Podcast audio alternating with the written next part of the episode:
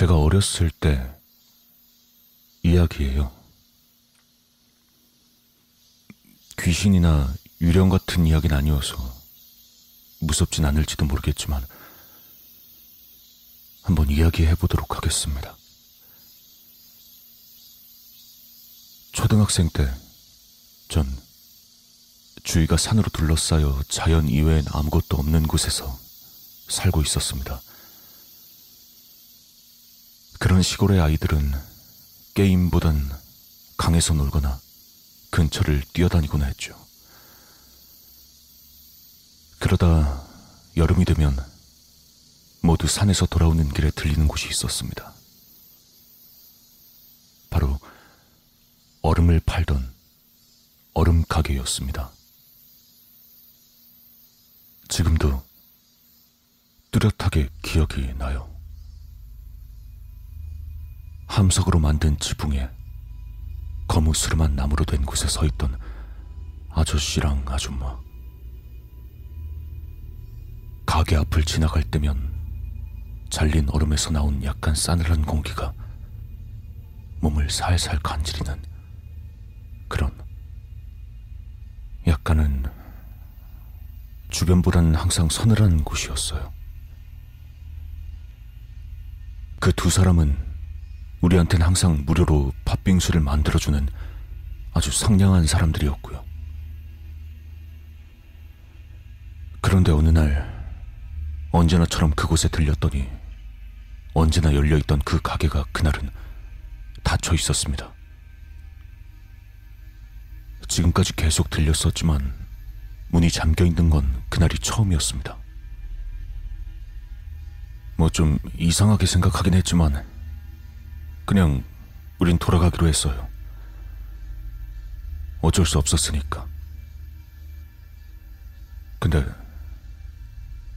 안쪽에선 분명히 얼음을 자르고 있는 기계 소리가 나고 있었어요. 분명히요.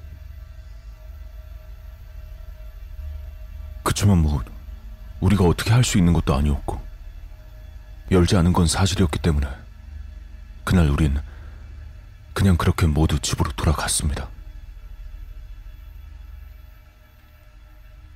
다음 날 놀고 돌아오는 길엔 언제나처럼 가게가 열려 있었고 아저씨는 팥빙수를 만들어 주셨습니다. 하지만 그날은 아줌마가 보이지 않았어요. 감사합니다, 아저씨. 근데 오늘은 아줌마가 안 계시네요? 응?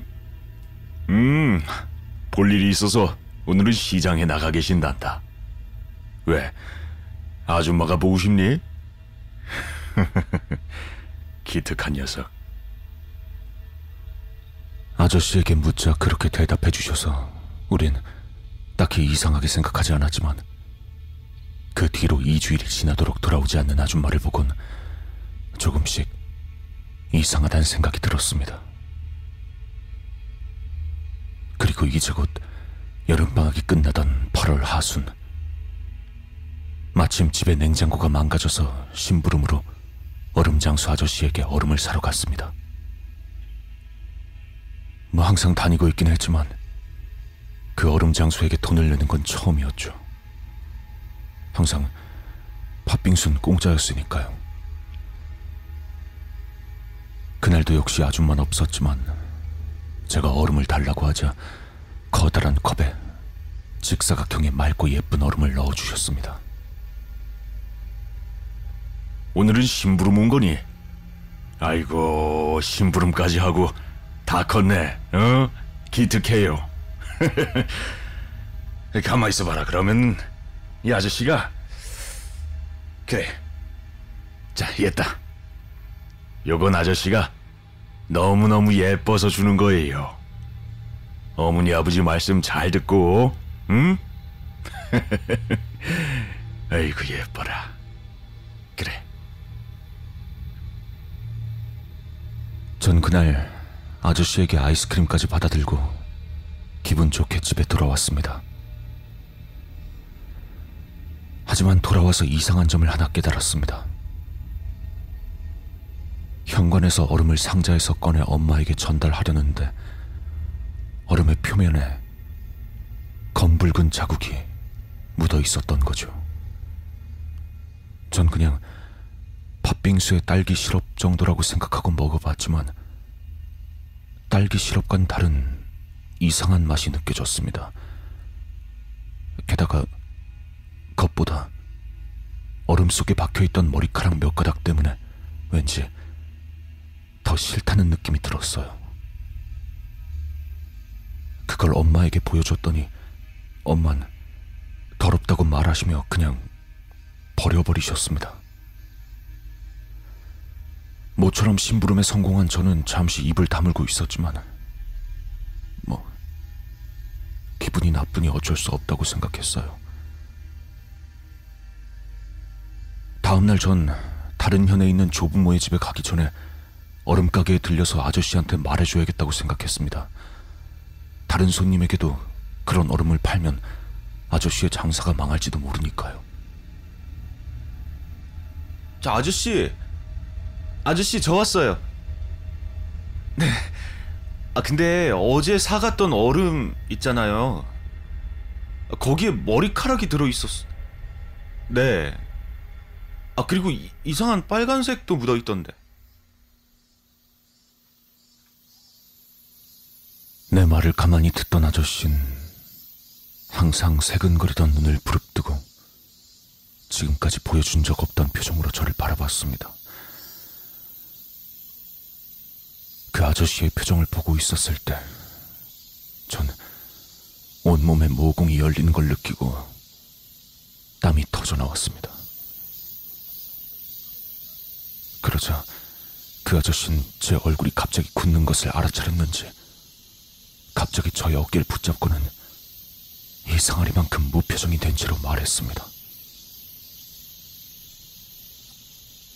아저씨가 재밌는 거 보여줄게. 이리 와.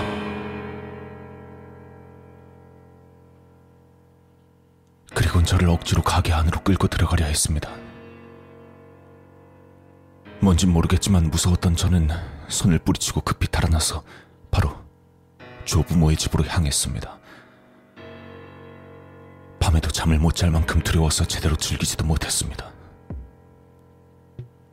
엄마에게 아저씨의 변모를 말했지만 평소에 상당히 온화했던 아저씨였기에 그렇게 될 수가 없다며 믿어주지 않았습니다. 다만 제가 너무 겁을 먹은 듯 보여 걱정은 해주셨습니다.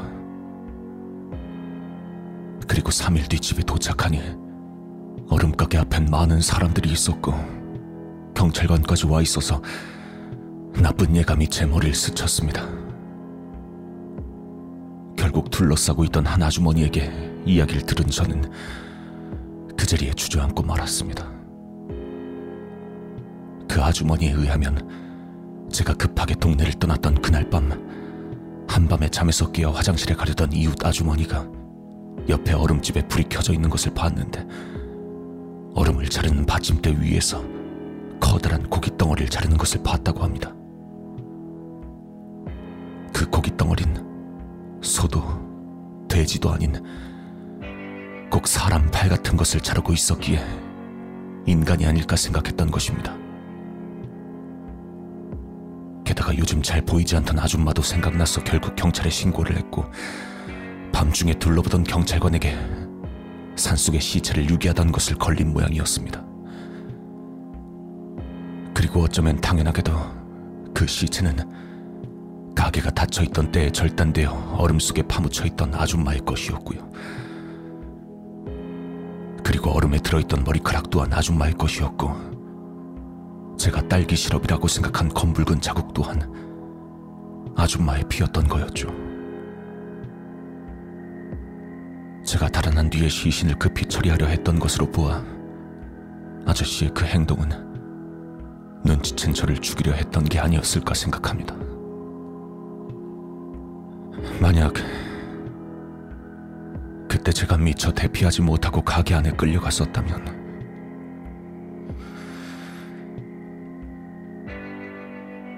그로부터 벌써 20년 이상 지났지만 전 지금도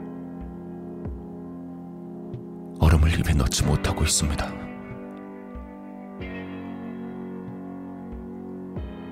이건 제가 겪은 실화입니다.